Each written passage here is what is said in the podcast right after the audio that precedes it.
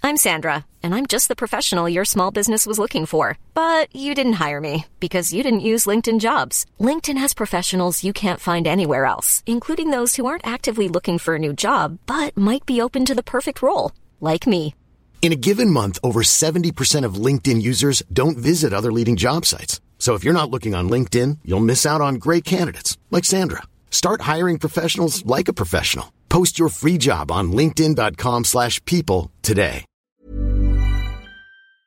Today in history, in 1992, Eric Laws, while using a metal detector to search for a friend's lost hammer near Hoxney, Suffolk, England, discovers the Hoxney Hoard, the largest hoard of Roman silver and gold ever found in Britain, and the largest collection of 4th and 5th century coins found anywhere within the bounds of the former Roman Empire.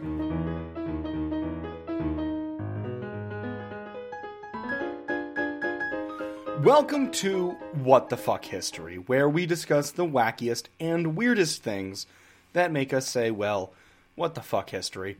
I am your hungry, hungry God King Zachary, and you must give me all of your marbles as tribute.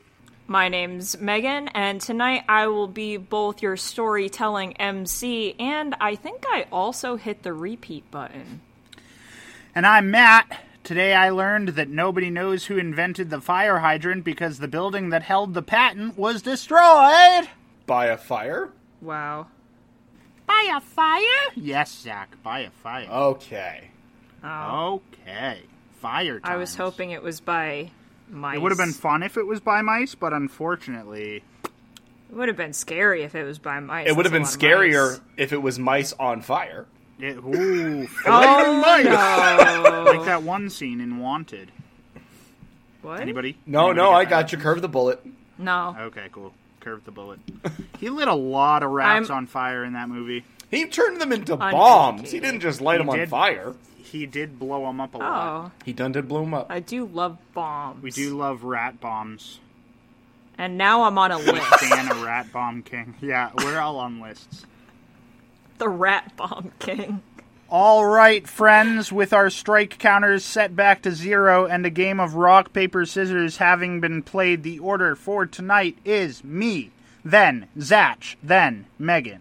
So, Matt thinks that the strike counters have been put back to zero, but this is like Mario Party where you get star handicaps, and he has a strike handicap. How many strikes do I have? Already Just one.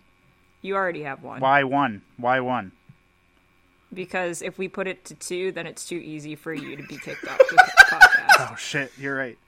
I think I think We're giving moving you a forward fighting we will chance. have to adjust the rules for strikes because it does seem counterintuitive for us Well, yeah, so here's the thing. Think for us about to it. kick someone off the podcast. Think about it though. like we have a lot Survivor. of strikes because there are three strikes per batter, three batters, three outs per inning, and nine innings. So that's nine times nine is eighty-one strikes you got. So be careful. Oh, You just did a lot of math, and I didn't really. I'm not here for it. I do not stand. I've got to it, be honest so- with you. I don't know math, so we're just gonna move on like that didn't happen. I was about to say, Megan, I'm two beers deep, so I can do math in my brain now. See, I drink a little bit and I get smart. I drink too much and I get really dumb. I've witnessed the really dumb. Oh boy, howdy have you. So I know since we share notes in a Google Drive that you both are at least a little familiar with Robert Liston, if not in deed, then at least in name. So I think- my job now is to. Yes, Zach, please take the wind from my sails. I didn't mean to. I didn't mean to literally just cut your sails. I was fucking building to a climax. But oh, so I just had I had an epiphany moment. I had a eureka. yeah, moment. tell me about your epiphany. My epiphany was the reason I always say on this podcast. Oh, I think I know that guy. Like that name sounds familiar. Is probably because I've looked at the It's fucking because Google you Doc. look at the drive at least like once. The doc. that I've we have. read the Yeah. fucking email blast you sent. I read the notes. So I'm gonna educate you guys further, and this is gonna this is gonna be a lot of uh, just I'm just It's going to be a lot of facts. Okay. Right at your face. Are you sure you don't want to like Uh, build Facts up a coming little in bit fast. again? You sure you don't want to get like those wheels No. spinning a little bit? I know I cut you off. I, I took the gas out of your car. Also, I think because Zach Zach cut him off, Yeah, like strike? so, like It's a at the strike. knees. Shit, that's a that's a strike. Right, for sure. At the It was Not a, a the- knees, killing dude. blow, so yeah, I'll take a strike. So Robert Liston was born on October 28th in the year of our Lord ni- oh 19 no 1794.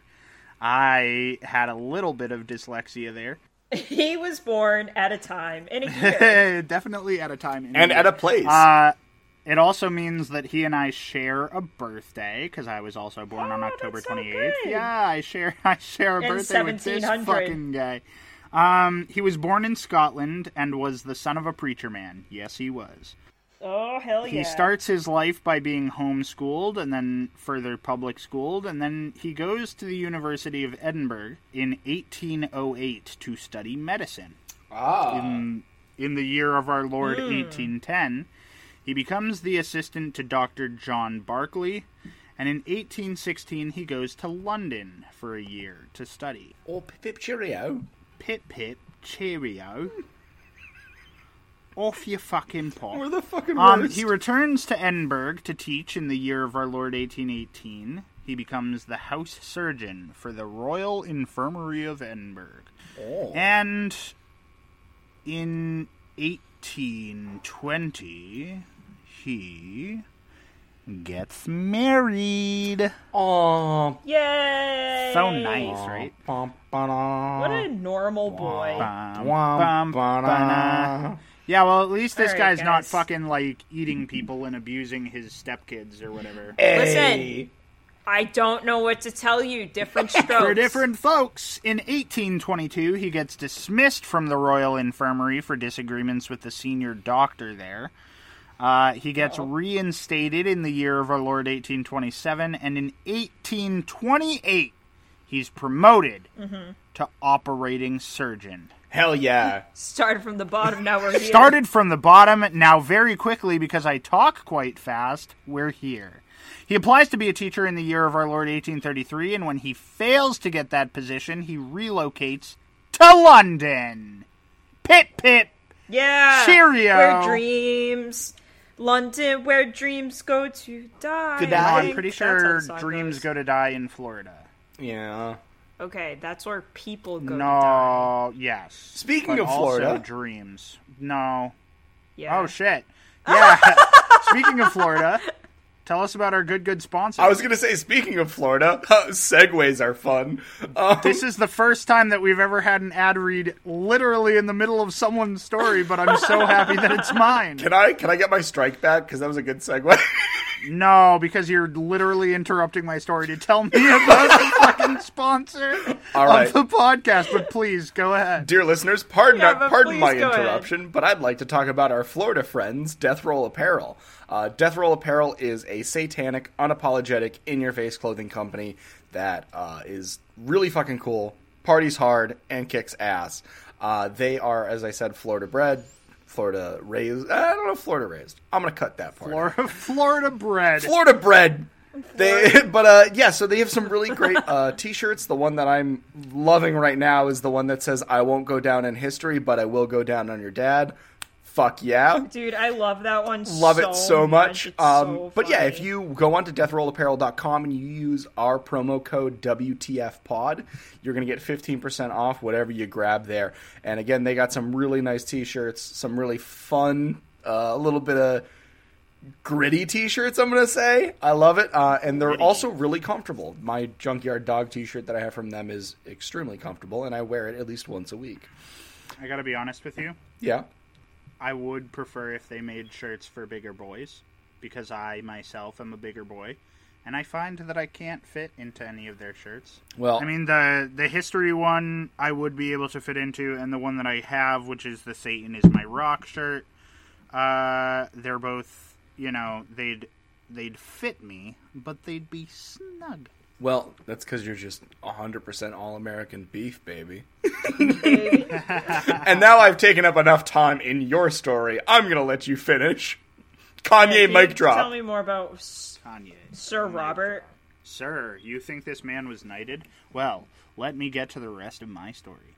Um, so that was a lot of information very fast, all for me to tell you that Robert Liston is a surgeon. Yay! Now, somebody very rudely texted me in the middle of my story, so I'm going to focus on that for two seconds because I have the attention span of a fish. um, so he's a surgeon, and it wouldn't be what the fuck history worthy if there wasn't something more interesting about this man. And the more interesting about this man is that during his time as a surgeon, a fellow medical practitioner turned writer named Robert Gordon described Liston as the fastest knife in the West End. Holy fuck. The fastest. He just sounds like. Yeah. The tumbleweeds go by. Get on down here on my operating table. You're gonna make sure that surgery's done do- good and it's done quick. Cause I'm the fastest knife in the West The End. West. I'm just imagining that he has a holster for his Everything scalpel. about that, everything about that, just British cowboys that are like, pip pip, cheerio, Wait, but- I need a surgery really fast. let, let me let me try that again real quick. Oh God. Okay. Ladies and gentlemen, you will now be treated to Zach's rendition of a British cowboy. G'day, mate. How you doing? I need to get. Starts with fucking Australia's.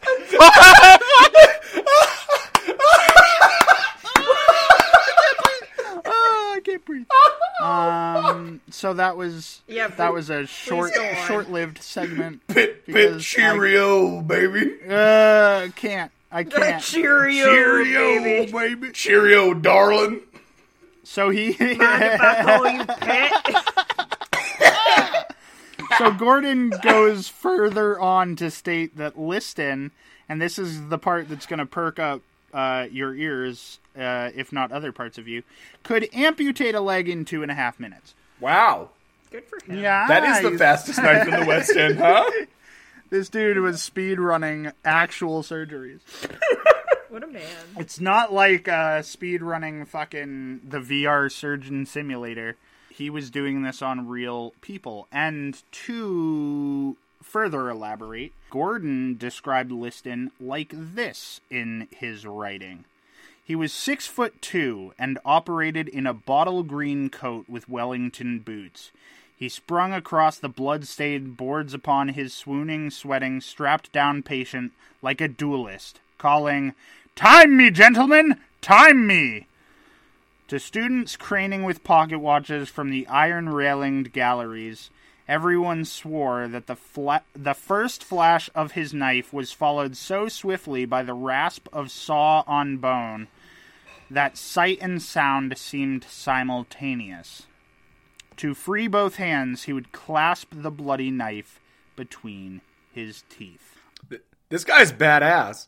Yeah, a little bit. But if the idea of a surgery taking only 2.5 minutes frightens you, uh, then let me remind you that these are during the days where surgery was done without the aid of any anesthetic. Oh, now I'm really frightened. I am also very frightened. Yeah, like you want a surgeon that's really fast, or you just want to pass out, I guess, if they're really slow. or you just want to die of the blood loss. Amen, brother. Maybe it's better. Mm. Maybe that's it's probably better. I like living, thank you. fast surgeries in these days were beneficial in the regard that it reduced pain because like the quicker that you're in and out the quicker you know you're not feeling the excruciating pain of someone sawing through your leg nerves um and uh it also increased the chance of a patient's survival because you know if you're going quickly well based on the writing there you're less susceptible to diseases uh, as well as you know blood loss massive blood loss I don't know. The guy had a knife between his mouth. I don't know how sanitary that can fucking be. I don't know what you're talking about. That's the most sanitary it's ever been.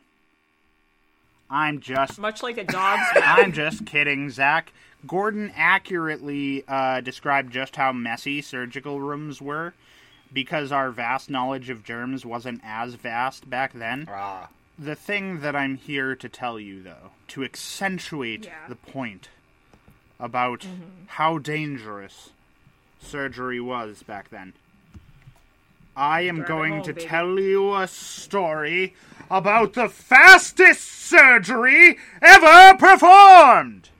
I'm ready. For Robert it. Liston removed a limb from his patient in an astounding 28 seconds. What? Astounding. Astounding. 28 seconds. Consider me In so astounded. doing- honestly, in so doing, he also removed three fingers from his surgical assistant. I should be laughing, but that's great. okay, well, no, like it's it's a good they were time. in the way. Um, so, But I also need to mention that it was common practice in those times to have a gallery of spectators. Uh, Yep. And in in removing this limb, limb uh, I'm having strokes. Little I'm having wiggle. strokes, baby. Uh, in removing this limb in 28 seconds, one of the spectators died of shock. Oh, okay, well, stop being a puss. Get out of the yeah, kitchen. if you can't stand the heat, am I right? get out of the surgical operating uh, gallery. Theater. Yeah, like why are you here? It's also important to note that because of the germs, the the patient who had the limb removed died, uh, and the assistant who had their fingers unwillingly removed also died from sepsis. Both the patient and the assistant died from sepsis, jeez. which the- led Listen. to this surgery being the only recorded surgery with a 300% mortality rate. I was about to say this guy's KD Yeah. ratio is off the charts. Yeah, he definitely got a fucking airstrike for that. uh, I do you think? uh, Um, do you think he got written up? Like, by his bosses? I would Do you absolutely think they're, love like- to believe that he got written up for this. written up, like he got brought in for a performance review, and they're like, "Hey, Robert, Hey, we just we gotta buddy." discuss something." My with guys, you." he was the Bye. chief surgeon. What is he gonna do? Write himself up? Yeah, exactly. I don't know, like who's above the chief surgeon, like the ad- the hospital administrator, God himself. God himself. He just Mm-hmm. he just saw his opportunity to to be great, and he took it. Along with he took it. along with three fingers, and the life of a spectator. along with a man's life. With Oh, three men's lives. Well, I think the one I think the So- one in the crowd was a woman. Well, three people's lives. three people. Ah. That's but it's just like Actual rip. uh I'm trying to do a little bit more research and I know that now is not like the greatest uh the greatest time to do it, but Fuck I'm you, trying editing to Zach. see I'm trying to see if there was any sort of committee I mean, we can keep this part in if we want. Eh,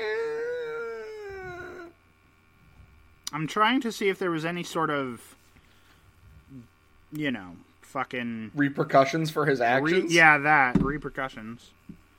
So I actually read a really cool book uh, about, and Robert uh, Liston was in it, and but he was more at the beginning of the book because um, it was about the like propagation of germ theory Yeah.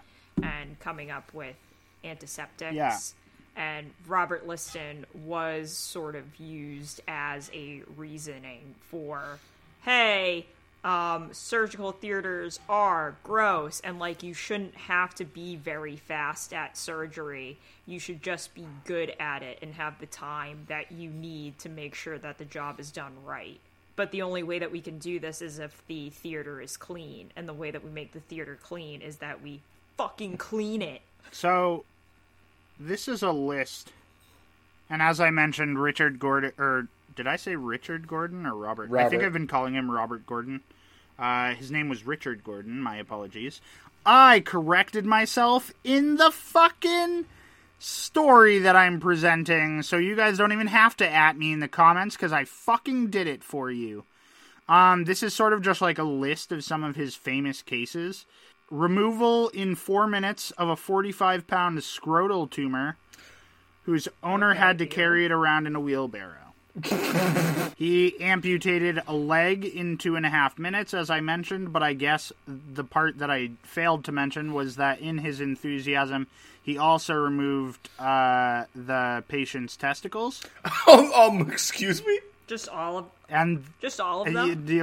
the, yes, of of the two that he had, I believe he took both of them. All of yeah. them.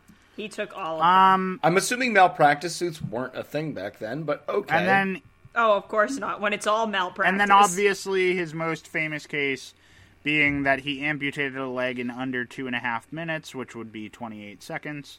Um, he amputated, in addition, the fingers of his young assistant, who died afterwards in the ward from gangrene. He also slashed through the coattails of a distinguished surgical spectator who was so terrified that the knife had pierced his vitals, he fainted from fright and was later to discovered to have died from shock.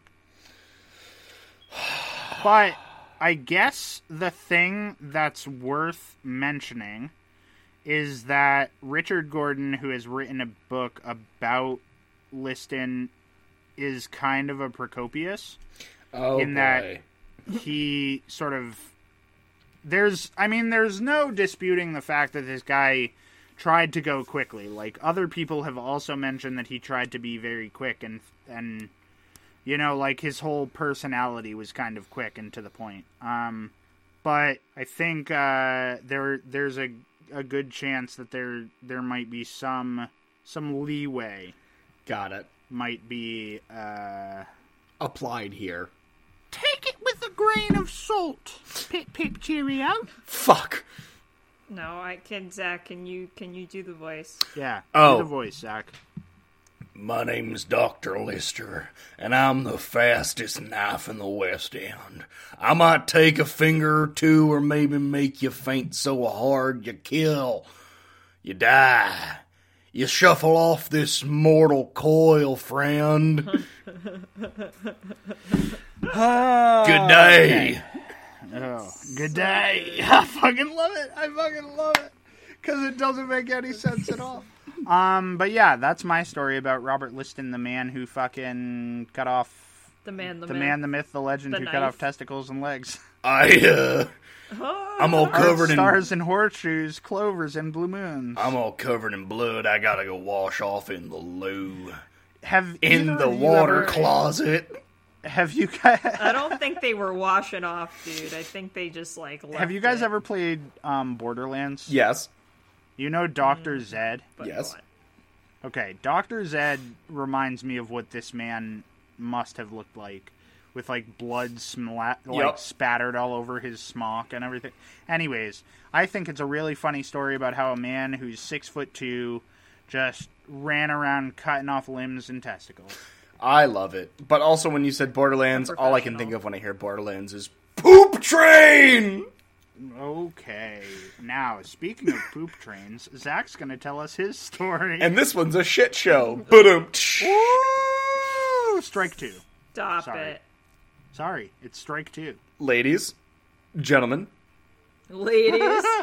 He skips the fact that he's got s- two strikes. I'm ignoring Goes it. Straight into yeah, right. he, he goes straight into. The it's like that one ladies. guy who thought he could uh, convince, if, if he didn't tell his child that death existed, his child would live forever. I'm going to do the exact same thing. yeah, fair. Ladies, It's a little Gentlemen. late, but non binary folks, and all of you space horrors hiding out in your skin suits. Tonight, I am talking about one of my favorite subjects. World War II. Oh. No, that's mine. That's specifically Matt's, but tonight I'm talking Oh, about I'm Mm-hmm. sorry. meat. Sorry, vegans, this episode is not for for you. dinner. Uh, or it is Well, we because already had one. Yeah, no. pissing off PETA. so we pissed off we can- PETA, so this we one's can safe. go up against the vegans. Not only that, but this one technically just you're pisses not off consuming vegans. anything other than auditory medium, so I guess we're not, you know, doing any wrong here. No animals were harmed in the making of this podcast. That you know of. I hey, I know. I'm not even eating. Hey, That's fair. I'm not even eating, and the two other people on this podcast never eat. Yeah, y- you two were the, you know, space horrors hiding in skin suits I was referring to. Oh, I thought she was Yeah. talking about you and her because you are the eldritch abominations that inhabited my friends. Oh, yes. Sorry. We didn't want to tell you. you weren't supposed to know. What do you mean you didn't want to tell me? I fucking named you. it's so cute when he thinks that he has autonomy. I don't like the mind hole that I'm going down. Well, then let me take you back into my mind hole where I have Yeah, researched tell something me truly more about your terrible. meat. I don't want to hear about the meat or the mind holes. The holes are so, too much. well, no animals were harmed in the making of this podcast. Uh, the same cannot be said when we come to the fucking weirdos in the early 1900s of America. Or rather, they were uh, much less delicate about it all than we are. Because meat was back on the menu, boys, and it came from some very weird places. Has anyone ever pondered how weird that phrase alone kind of is? Yes. Given that it's in a middle middle like, like a middle ages setting and like they probably didn't have menus. Yeah, like my whole thing is like, what did you did the orcs go to a five star Michelin s- restaurant like before they started shopping? Anyway, and this is a whole tangent I could go off on forever. now, I do know that this meat-tacular episode is coming off the back of our Halloween special about schmanibalism, Manibles. and this isn't to undercut that in any way. So hold tight.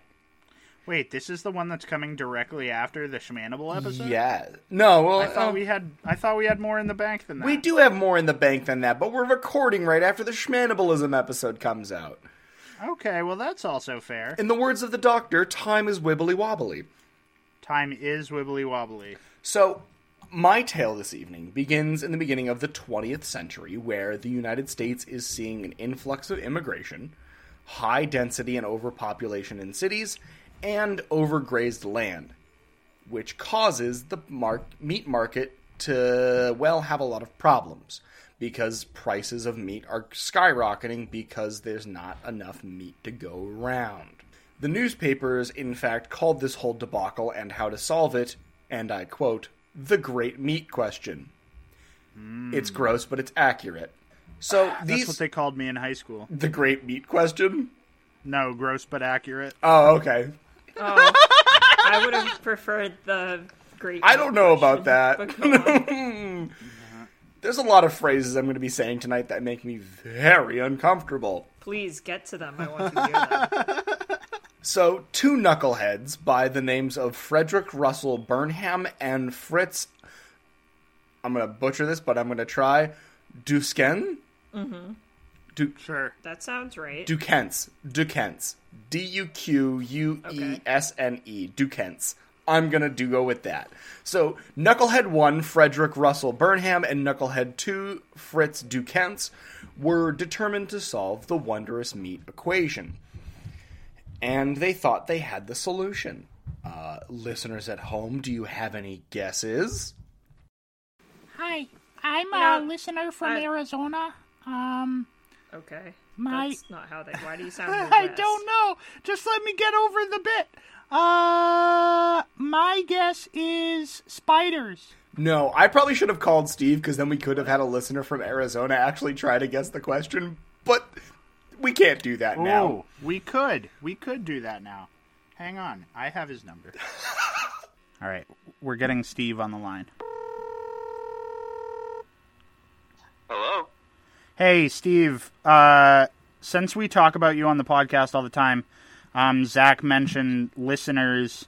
And since I had your number, I figured I'd give you a call. Zach, ask me the question that I need to ask Steve. Uh, Frederick Burnham and his partner Fritz were determined to solve the meat crisis in the early 1900s. What meat were they going to choose in order to solve it? So these two idiots were gonna import meat to solve a crisis uh, where we were lacking meat. Can you tell me your best guess, like off the top of your head, what you think the meat they were thinking of was? Uh, importing importing meat to solve a crisis. Yeah, a lack of meat crisis. Uh, horse horse meat. Ooh. Okay, we're gonna we're gonna splice this into the podcast, and uh, thanks for your guess. You'll have to listen to the episode to see if you were right or wrong. Oh boy, I can't wait. Love you, buddy. Love you too. Oh, bye guys. Bye. When you're ready to pop the question, the last thing you want to do is second guess the ring. At Bluenile.com, you can design a one of a kind ring with the ease and convenience of shopping online. Choose your diamond and setting. When you find the one, you'll get it delivered right to your door. Go to Bluenile.com and use promo code LISTEN to get $50 off your purchase of $500 or more. That's code LISTEN at Bluenile.com for $50 off your purchase. Bluenile.com code LISTEN. Millions of people have lost weight with personalized plans from Noom, like Evan, who can't stand salads and still lost 50 pounds. Salads, generally, for most people, are the easy button, right? For me, that wasn't an option. I never really was a salad guy. That's just not who I am. But Noom worked for me. Get your personalized plan today at Noom.com. Real Noom user compensated to provide their story. In four weeks, the typical Noom user can expect to lose one to two pounds per week. Individual results may vary. Love that boy. Love that boy. So he said horse. Horse. Ah, horse meat would have been a good one. Horse meat would have been a good one, but it's not right. But anyway, dear listeners at home, if you guessed hippo meat, well, then you'd be darn right on the money. Why? Oh, okay. Why Well- hippos? Oh, we're gonna get to They're that. like harder Uh, to get. I feel like they're harder to get a hold of than like But, regular. but also more meat. but more meat. We're gonna get to it.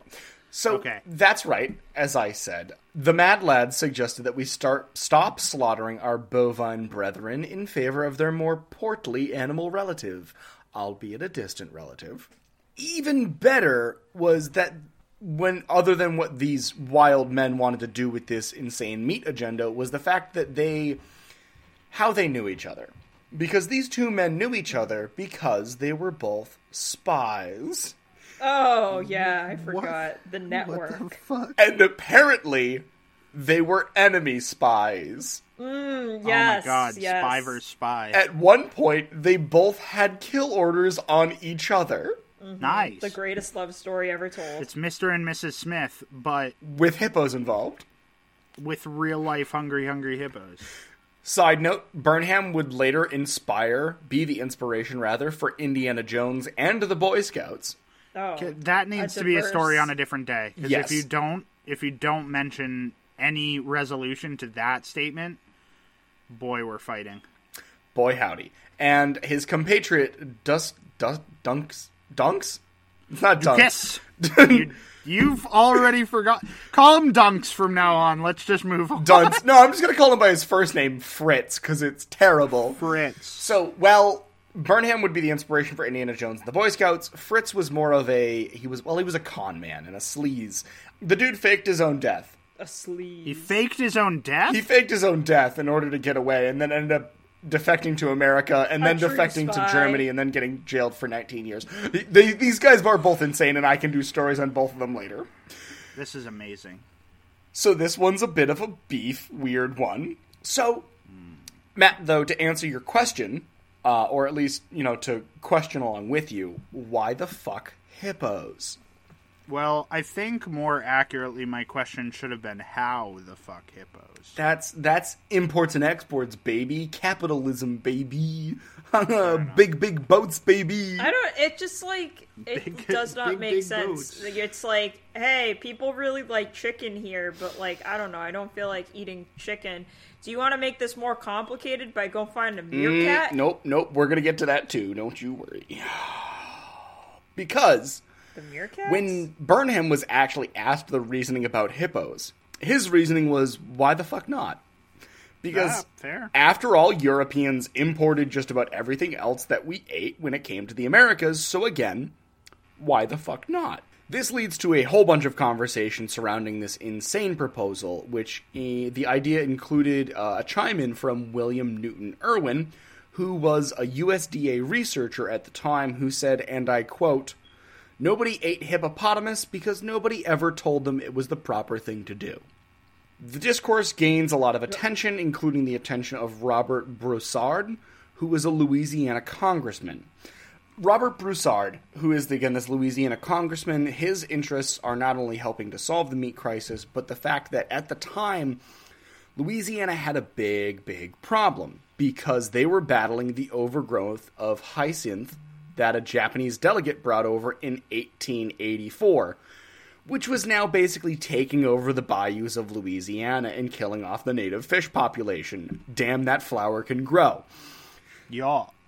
Damn that flower. So can his grow. idea was let's combat one invasive species with a possibly second invasive species by just getting hippos to Mm-hmm. eat all the flowers. That's always worked historically. So The little old lady who swallowed a fr- fly. yeah, exactly. Just on a global scale. These three chuckle fucks came together and started the New Food Supply Society and pitched this idea Mm. to Congress. Hashtag LLC. Hashtag girl boss. Congress considered heavily. Congress considered Okay, importing well- hippos. H.R. 23261, also known as the Hippo Bill, was introduced and wanted to appropriate $250,000 to import, quote, and I unquote, important useful animals. This included Talk about hippos. The fact that 250,000 seems like a really low number. So okay, here, ready? I didn't do the math, but I'm gonna. Just, I'm, I'm again. We're. I'm gonna do a lot of editing for this episode anyway. So we're just gonna inflation calculator right now. So the bill was declined in 1910. Spoiler alert. Um, Spoiler alert. They said they, no. Spoiler alert. They said no. So 20, 250,000, one, two, three. Boily. Calculate would be six million nine hundred eighty-four thousand five hundred seventy dollars and seventy-one cents in today's money. yeah, that sounds about right. For a second, I thought you were going to say the inflation rate of population. instead of- if you inflate a hippo, it's now worth about seven million dollars. But yeah, so basically, uh, in today's money, they wanted to accumulate seven million dollars to import important animals, most of which were hippos, and let them mate, and then be like, mm, "Yes, meat supply of hippos." That was my 1920s voice. I Bad don't know why. idea. And the worst, but also best part about this, the people were on board. People wrote letters to Congress in favor of this whole proposition. The fucking New York Times ran an article about how hippo meat tasted. They called it lake cow bacon. A set of words I never thought I'd hear together, and now that I have, I never want to again. Lake cow bacon. Lake huh? cow bacon. Oh, it sounds disgusting in my mouth. It feels disgusting in my mouth.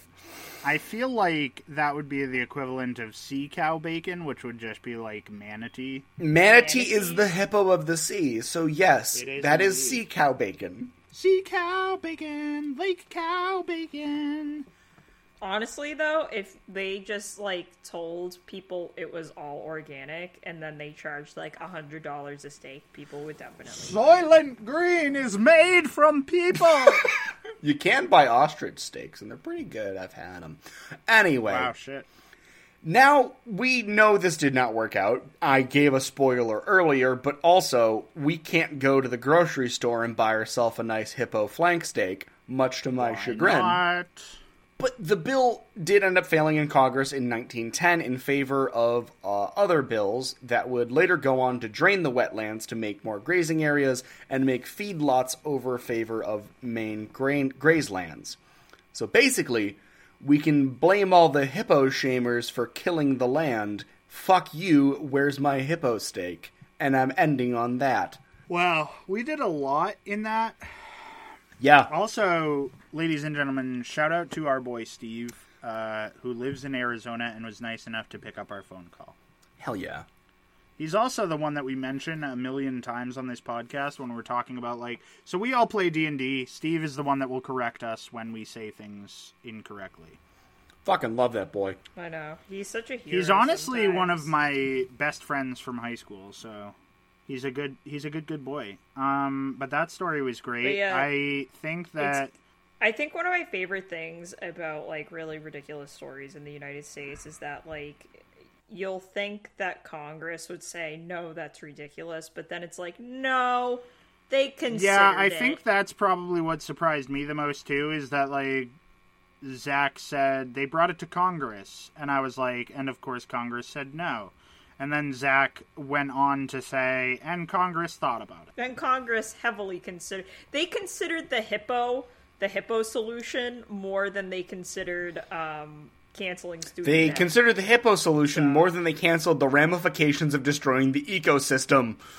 Yeah, they did. They actually did. So yeah, I am adding you, Congress. You can, um, Fight me? you can add. You me can back. fight me. At us, You Congress. can fight me. Let's get into a Twitter war with all of Congress. Oh, hell yeah. No, unacceptable. Fine. All right. Well, Zach did a lot of fucking work for that one. Audience, you honestly will never know how much of a nightmare Zach's own segment was for him in editing. but to take some pain off Zach's shoulders, we are now going to toss it to the Abyssal Princess herself, Meg Han. Yeah, I think this will be pretty straightforward for Yeah, us. sure. For us, which says Always a say lot. that. I. Do you guys want to know What love is? the title that I came? No, I don't care. I want to know. Uh, do you guys want to hear the title that I came up Oh, with? yes. Oh, yes. Oh yeah, this. no, I love this segment now where we just get to hear Megan's ever since last last recorded podcast where we did what was it, Einstein's brain and his Yeah. wacky adventure. Einstein, Einstein's brain's big Yeah. adventure. I love that you tell us the title of your segments. The thing is, I've been doing this the, like the whole No, I time. know. too. We should retro well, no, we can't retroactively do it, but we should do this moving forward where you just tell us what your notes are are labeled as cuz it's I love it. So I named this one "The Real Housewives of Hansel and Gretel." Nice. I know nothing. See, what I love about that is that I know nothing about what's coming next. Like last time, I could get a sense of what might be coming, but this time I've got no inkling. No clue. So let's No clue. fucking Okay. pop off. So we're gonna pop off. So I really like stories. I work in a library, and I'm also in the process of editing a book, which is shameful self promotion. I know, but there it is. Uh, the point is that they're a way for humanity to pass down information and to you know make us reflect on things that are really terrible that um, we don't really want to tell in the first person because it's too hard. So bear with me tonight because this will be a little bit of historical literary analysis that we're going to be embarking on as we talk about a story that has been with us for quite some time, and I think you all know it. Um, it's Hansel and Gretel. Okay. I had I So- had no idea that that would be the story based on the title of your.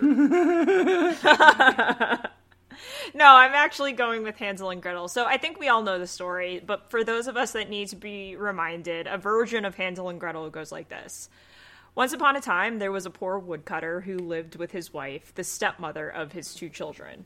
They were starving because it was a famine. And one night, the wife whispered to her husband, Hey, we should eat our kids. Hey, audience. Hey, audience. Quick aside. I'm going to pull you over here for just a second. Audience, did you know that that where that was where that was going? Because like I didn't. We did the cannibal episode. Why is she here with more cannibalism? Okay, like we're gonna we're There's gonna go always back more. we're gonna go back to the podcast now. But I just wanted to pull you over here and see like did that blindside you too? Because it. Who? Am I right? Wow, more cannibalism, Megan. Crazy. Yeah, more cannibalism. I know. We haven't done it in a while. Fuck you. That's my sentiment. Fuck you. Love that for us. So she was like, "Hey, we should eat our kids, and we can always have more." More meat. To which he said, Can I just say that I absolutely thought that you were just gonna read us fucking Hansel and Gretel and then be like, "This is how my I story am. is different." "No, this no, is- but you I you am made reading it you this very story. well known how your story was different. Yeah, the real Yeah. story.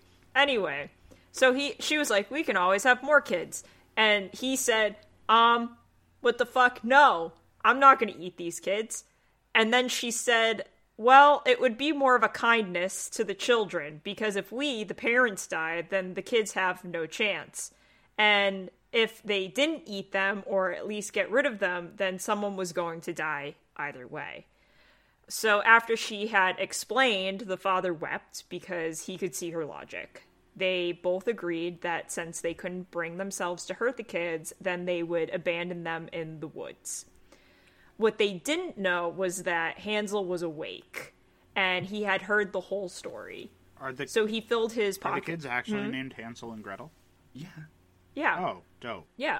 Uh, Hansel filled his pockets with rocks and left a trail of them to find their way back home.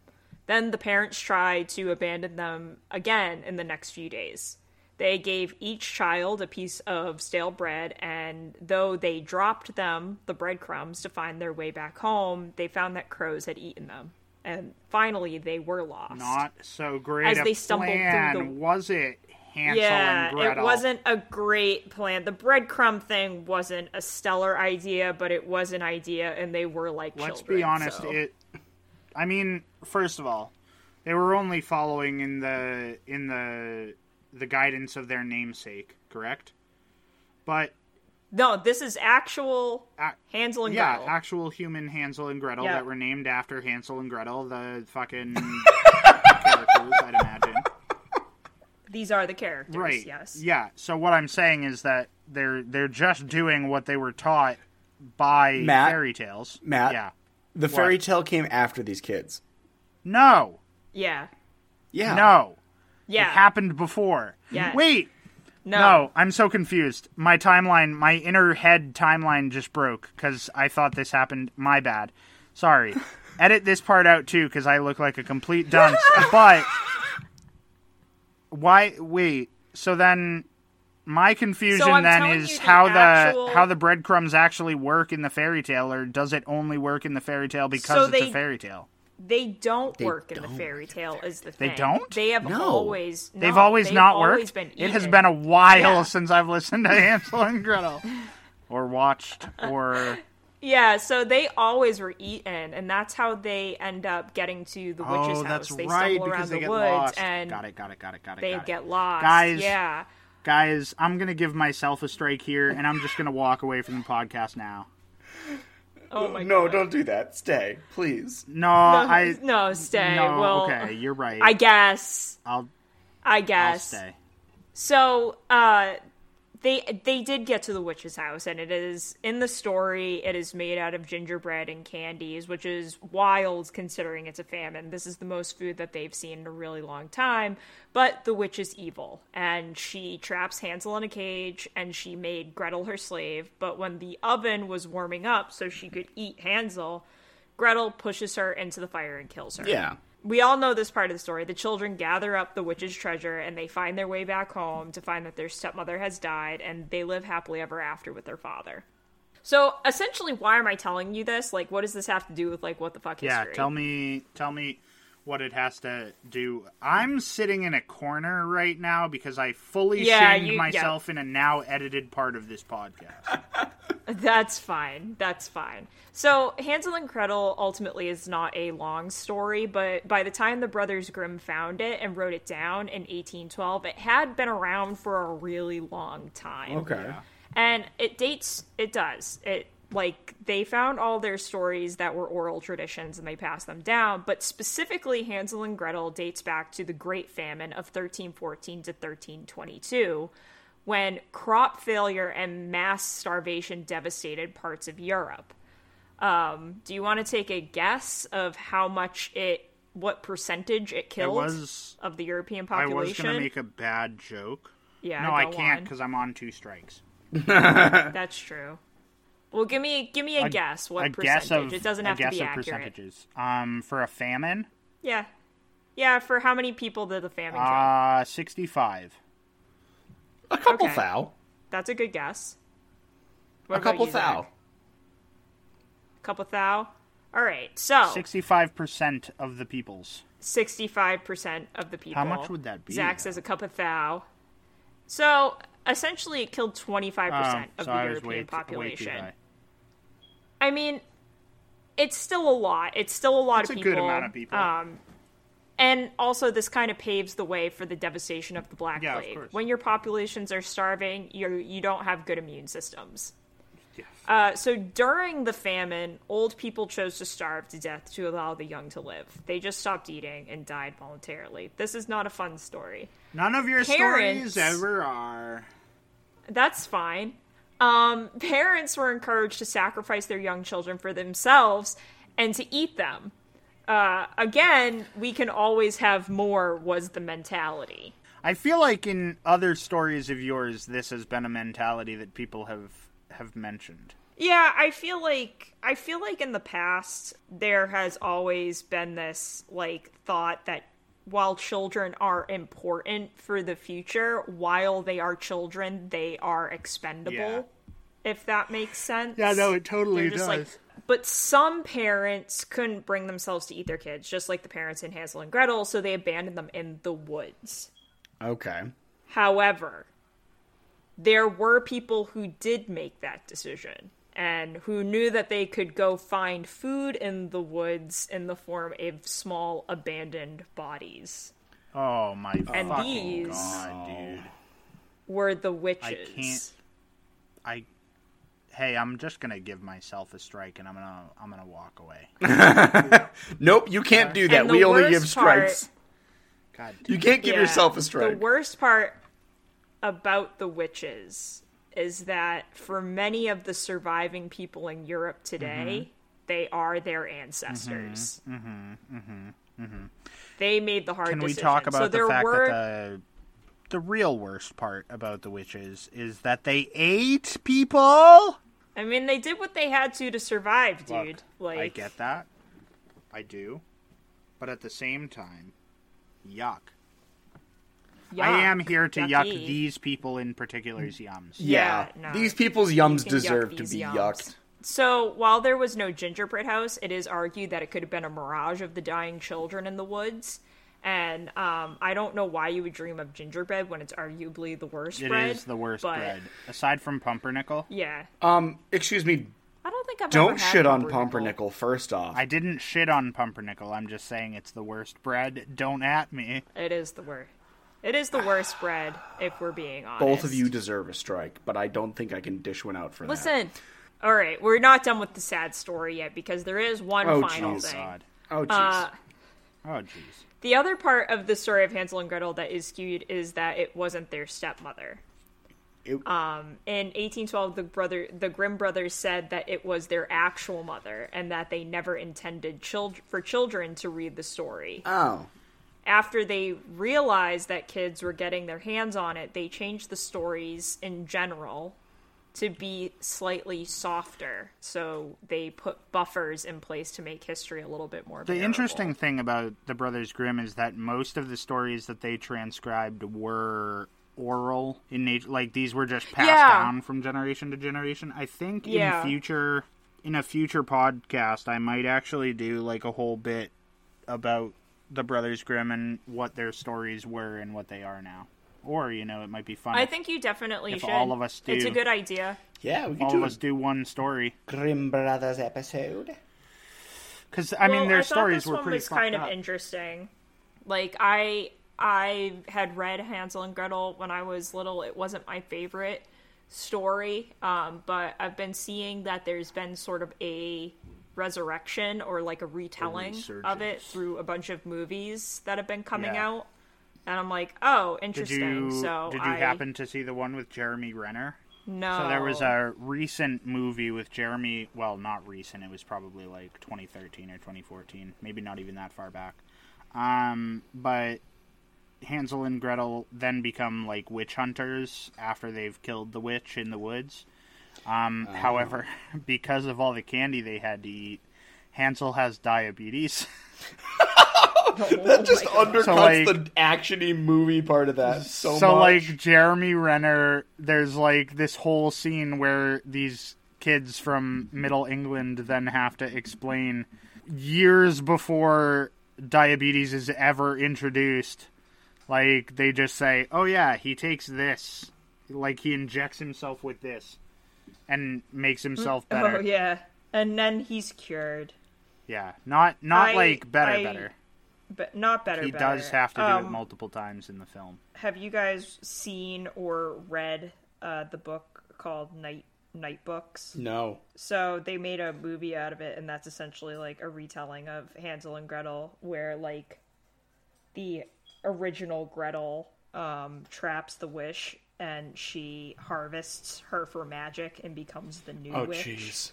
Yeah, so I wanted to tell it. I thought it was interesting. But I understand that we did end on a sad note. I probably should have uh, let you in on. Well, then, it. Megan, let me do something that we haven't done in a while.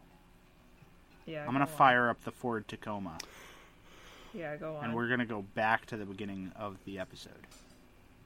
Everybody ready? going back in time. So the crazy thing that happened this this whole money situation, these men found money. The You're whole- talking about? Yeah, the Hawksney. Yeah, Horde. the Hawksney Horde. Tell me more about this. The Hawksney Horde. So, um, do we want to spill the beans here? Uh, no. No. Let them figure it out for No. themselves. We'll let them figure it out. Only the themselves. hardcore people will know. This one's for you, Justin. yeah. This one's for Um, no, I'm just kidding, friends. We hopped in the Ford Tacoma to go back to the beginning of the episode uh, for absolutely no reason, but we hadn't used it in a while, so we did kind of have to make sure that she was still in working order after we got all those parts fixed. yeah. It's a pretty good. She's doing. She's doing all right. okay. It didn't sound as clunky as it normally does, but since we have made it to the end of the episode, this one's probably going to end up being shorter just because of how much Zach's going to need to cut. Oh, fuck. I mean, we can riff for like 20 straight minutes, baby. I could do this all night. I'm Captain I America. can do this all day, baby boy. Baby boy. But, anyways, uh, as we make it to the end of the podcast, I just want to ask the audience a question, if you guys don't mind. And I'm pulling it up from my phone. Um, all right, here we go. Audience, this is the question for you. Can you believe that Megan did another fucking story about cannibals? Oh my god! Don't at me. I don't want to hear. Sorry, it. honey. Already added it to you. Um. Listen. Okay. So, I tell okay. And the interesting. there's your Yeah, no. strike three for the night. Okay. Oh, I'll. I'll walk away. Can- I'll, can- I'll just. Oh. Oh well, if he's walking What? away, No, then that no, means no, no, no, no, no. Um, shh, this isn't about you anymore. It's my podcast. Oh. So lean in closely, and I have a one more question for you. What the fuck, history?